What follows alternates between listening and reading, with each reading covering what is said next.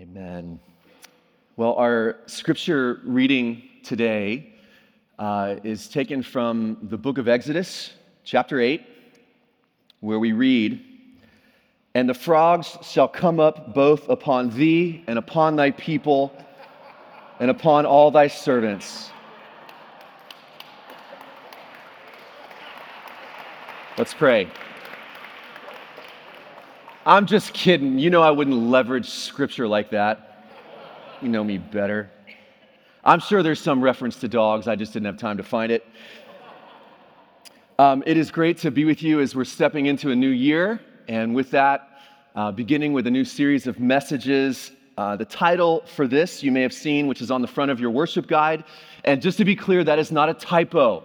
We didn't spell it wrong first Sunday of the, you know, of the kind of big first Sunday of the year is not supposed to be the great commission, but the great omission, which is a phrase that we're borrowing from a guy named Dallas Willard.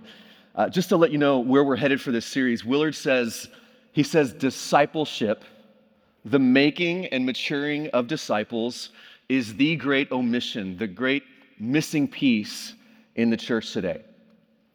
So, to start this, we're going to uh, turn to a rather important text for the church. It's in Matthew's gospel. If you're, and there's a Bible there in front of you, I'd encourage you to use that. Open up to the end of Matthew's gospel. If this is your first time with us, or even your first time in a church, we're so grateful you're here. Uh, basically, what we do every Sunday is we take a, a certain passage or reading from Scripture and kind of work our way through it, talk about what it means, and then how we can take it and try to live it out in our lives. And so our text today is from the first book in the New Testament, from uh, Matthew's gospel near the very end of the gospel.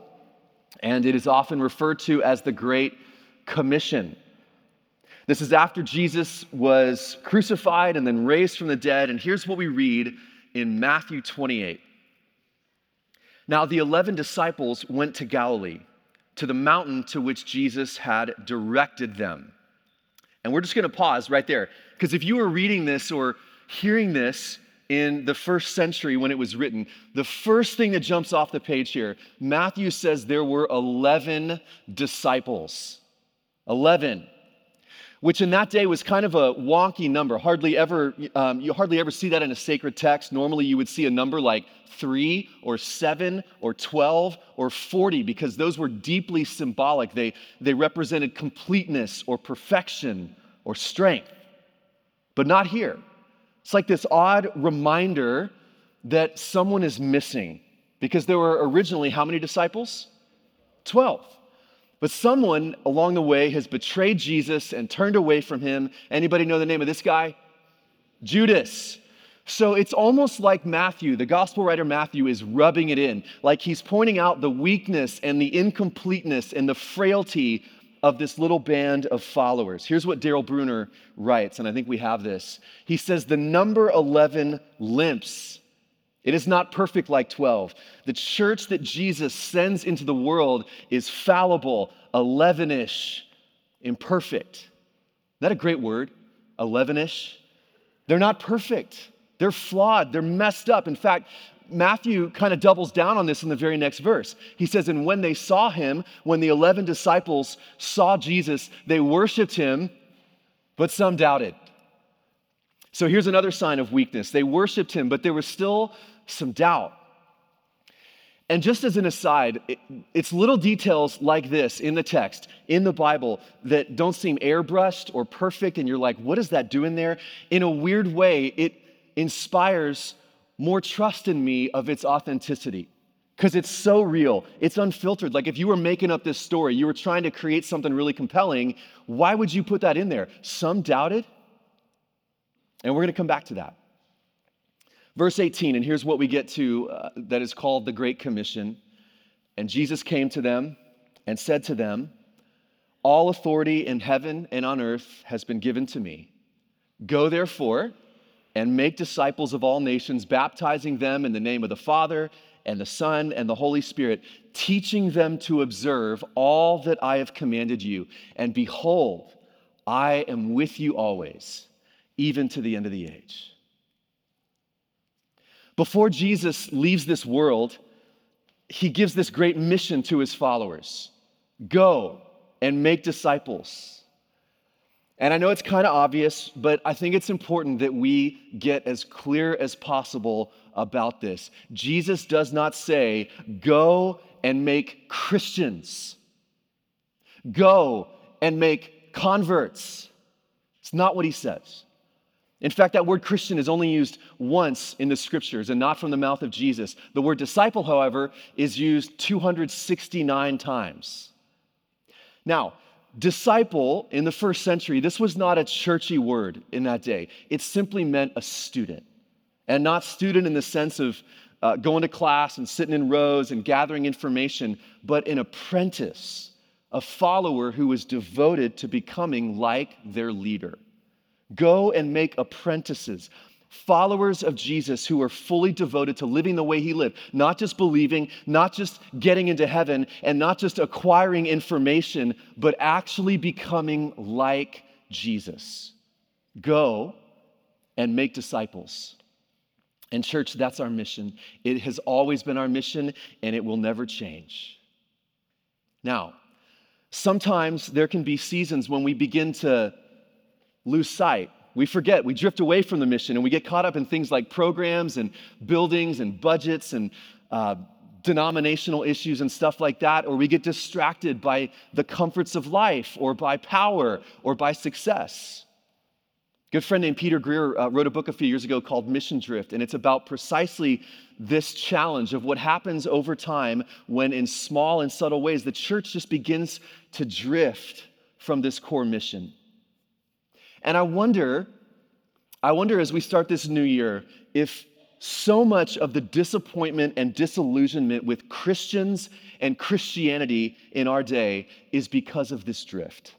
That we have taken the simple mission of Jesus to make disciples and we have allowed it to drift and shift into something altogether different. And so we have Christians or people who would use that label to describe themselves, whose message is one thing, what they say is one thing, but then what they're living out is something completely different than, than the way of life that Jesus modeled. Anybody ever felt that way? Or you have a person in your family or a friend who has felt that way about the church or about Christianity? And so as a result, people are leaving the church in America in our country faster than ever before. And not to get all depressing at the very beginning of a new year, but we are seeing a, an exodus from the church right now.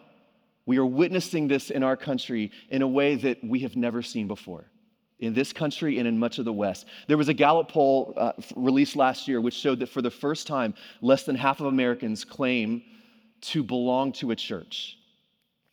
And that's down from 70% of Americans claiming church affiliation at a pretty steady rate from the 1940s all the way through the 1990s. And then what you see in the following years is like the cliff drops, the bottom drops out.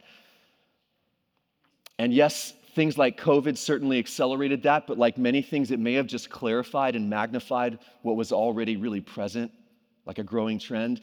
So, whether we agree about this or not, whether we think that's fair or not, accusation of, of accusations of hypocrisy, intolerance, irrelevance, judgmentalism, especially among the younger generations, where people are looking at the church and they're, they're saying, if that's what it means to follow Jesus, then I think I've got better stuff to do with my life. And so the next few weeks, we're just gonna, we're gonna talk about this.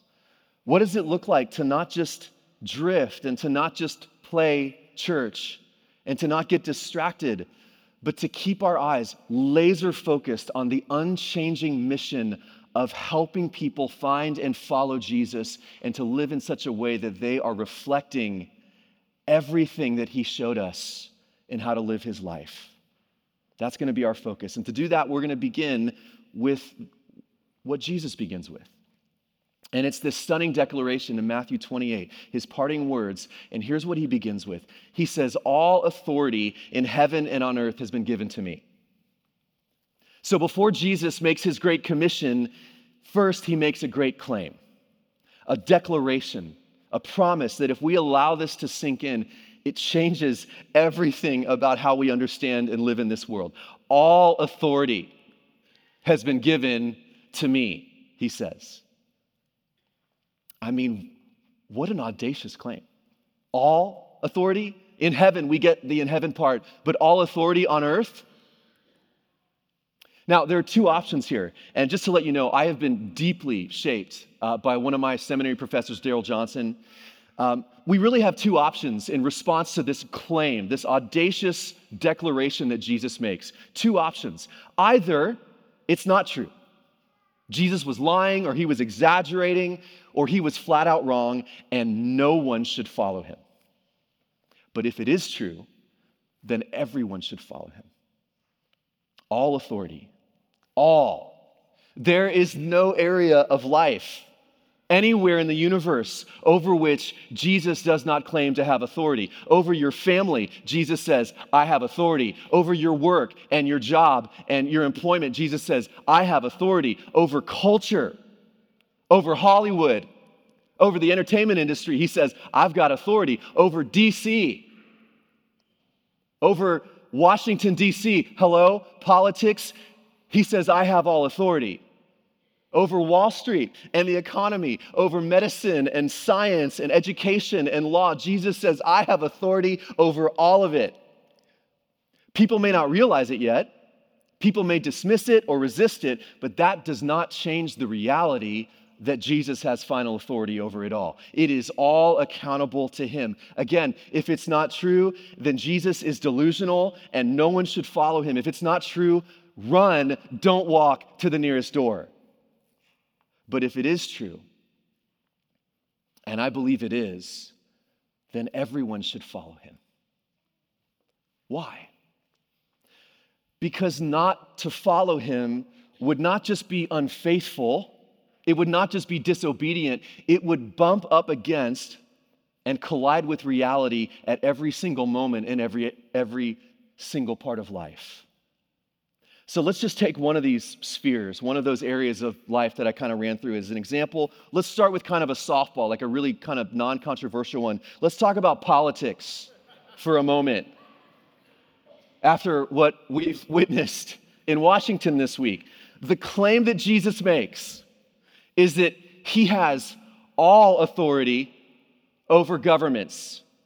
He has all authority over our government, over Congress and the House of Representatives that can't seem to get along, and over the Senate and the Supreme Court. Jesus has all authority over the White House. I mean, can that really be true? He has all authority over the Constitution and the legal system. There is no hall of power over which Jesus does not say, Mine. Now we're getting to the good stuff here, aren't we? And I know that, I know this raises all kinds of questions around the separation of church and state. Yeah, yeah, yeah. But we cannot, we dare not water this down or say, well, Jesus has all authority except when it comes to politics, because that's the swamp. Or Jesus has all authority except for the evil politicians on the other side of the aisle from me, which, you know, whichever side of the aisle that is for you. No, here's how Darrell Johnson puts it no one may ever speak this claim on the floor of Congress, but it is so. Jesus is there in the Capitol, even if no one names his name. Some will not believe it, but that does not change the reality. Some may even resent me saying it, but that does not change the reality. Back in the 1930s, as the Nazis were gaining power in Germany, there were some Christians, some Jesus followers in Germany who were wrestling with how do we live faithfully as disciples of Jesus, especially when those in the halls of power are acting in defiance of what we believe.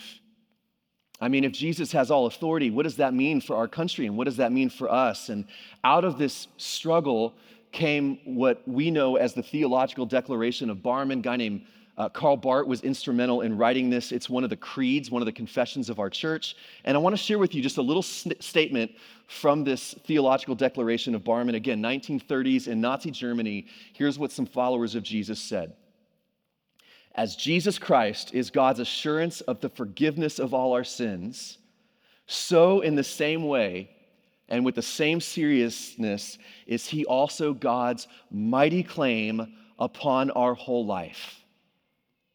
Okay, that's Matthew 28 16, right there. All authority, his mighty claim. I have all authority over all of life, no matter what you see happening in this world or in this country.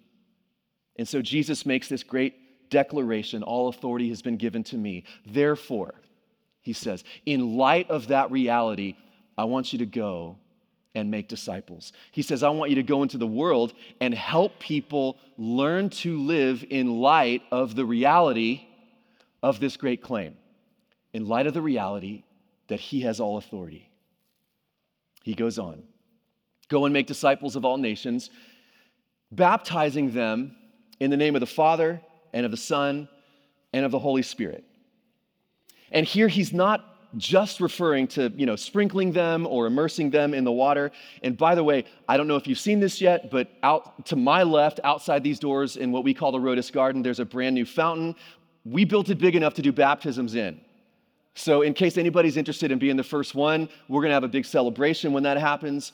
But Jesus says, Go and make disciples, baptizing them in the name of the Father, the Son, and the Holy Spirit. And that's not just sprinkling or dunking or immersing them in water, but immersing them in the reality of the Father and the Son and the Holy Spirit, and the relationship between the Father and the Son and the Holy Spirit that exists at the center of the universe. This is what Jesus wants us to experience more than anything else to draw us into the life and the love that He shares with His Father and with the Spirit. Well, how do we do that?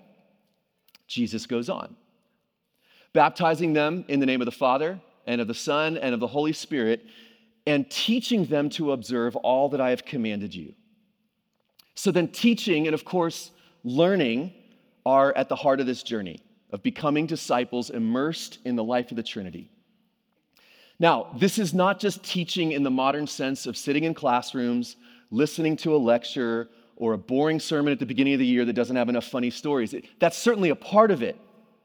But mostly, mostly, it's the kind of teaching that takes place life on life in relationship. Which really brings us back to this word disciple, a student, a learner, and not in the sense of knowledge and just learning what the teacher says so that I can pass the test, not just information. Being a disciple is not primarily about knowing what the teacher knows, it's about wanting more than anything else in the world to become like the teacher. To be with the teacher so you can learn from him how to become like him. And the way that worked in the first century, a disciple would always have a rabbi. And this relationship between disciple and rabbi, every thought was what would the rabbi say? How would he respond in this moment? What would he do if he were in my shoes? And your whole life as a disciple is wrapped up in this. It is this all consuming passion for, for not just knowing what the rabbi knows, but becoming like the rabbi. There was even a great blessing that goes back to Jesus' day. I've shared this before. It was a blessing that would be said over a new disciple who had been had committed himself to a new rabbi. And here's what they would say as he was beginning to follow his rabbi they'd say, May you be covered by the dust of your rabbi. May you follow so closely next to your rabbi that when he walks, the dust from the road coming up off of his heels would begin to cover you. May you devote your life to being so close to him that you can learn from him how to become like him. That's the greatest thing, to be covered in the dust of the rabbi. So then let me ask you a question as we launch into 2023. If that's what it means to be a disciple, how's that going for you? How much of the rabbi's dust are you picking up these days? How committed are you to being with Jesus so that you can become like Jesus? And I'll be honest, this is kind of a scary thing for me to talk about because it it, it kind of sheds light on what for me and for so many people is just this temptation to settle into a religious routine.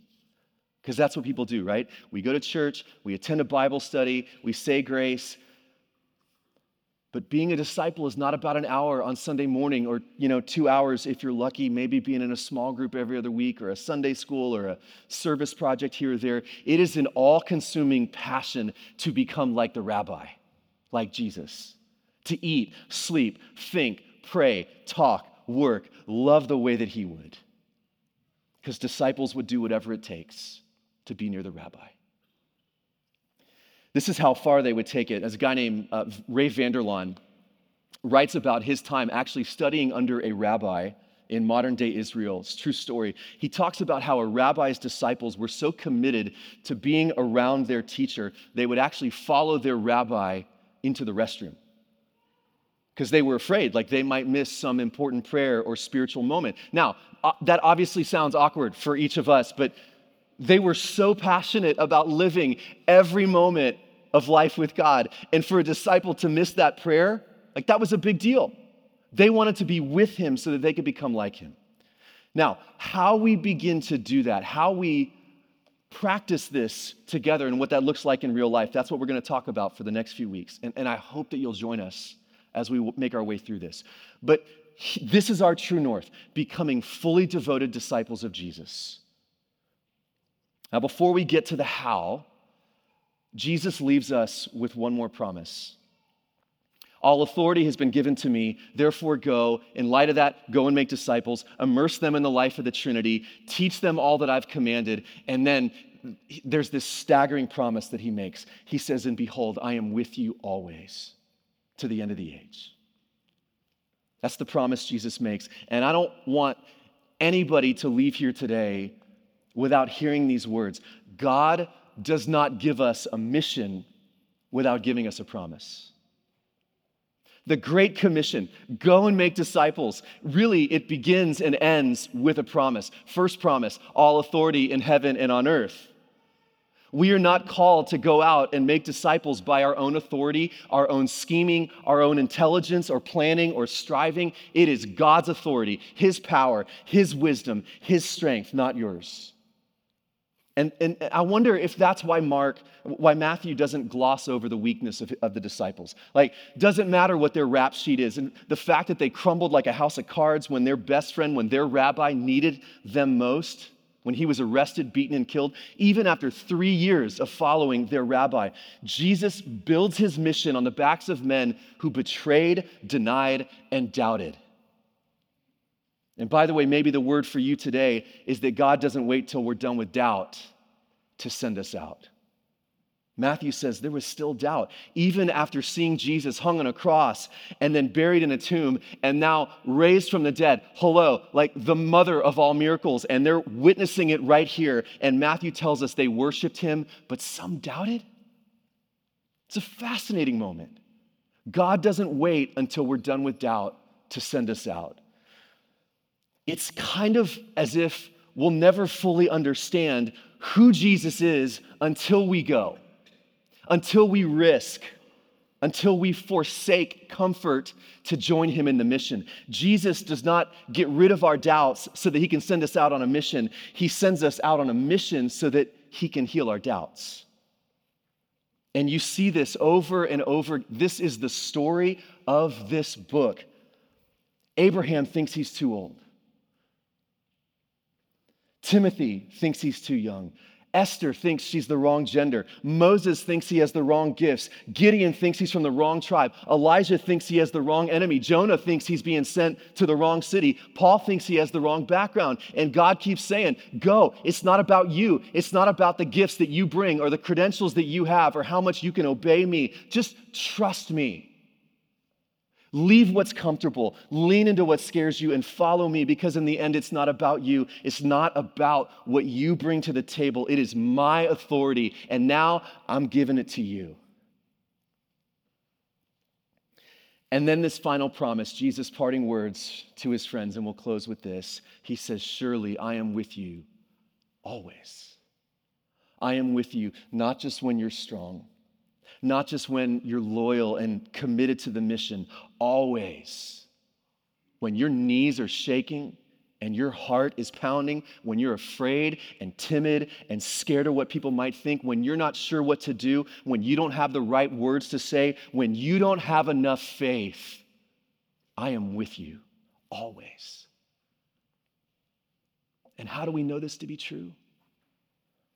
Here's what history tells us this little band of 11 ish nobodies they so believed in the promise that starting out one life at a time, and then one neighborhood, and one town, and one city, and then they went to new nations, and they served in ways the world has never seen before. They gave away all they had. They were persecuted, chased down, imprisoned. Some of them were killed, fed to lions for their faith because they so believed in the promises of the one who sent them. I'm reading a fascinating book right now called The Triumph of Christianity by the late writer Rodney Stark. And it's about the impossible rise of the church. Like, how did this happen? There's one Christian historian, a guy named Clement, who wrote in the very end of the first century, the year 95, and I think I've shared this with you before. Here's what this historian wrote We know of many among ourselves, this is a Jesus follower we know of many among ourselves who have delivered themselves into slavery in order to ransom others. Just think about what that means. Imagine being a slave. You have never known a day of freedom in your life, but then one day your master releases you. He says you're free to go. He takes off your chains, and then you find out that it was someone in your church. And they didn't have any money either, but they were so filled with love that they went to your master and they said, Here, take my life for his. Do you see the transformation from fear, denial, doubt to a self forsaking, life surrendering, joy filled, long suffering kind of love because Jesus said, Go. And he promised, There is no place that you can go that I'm not already right there with you. So that's the invitation. And it begins and ends with a promise. Let's pray.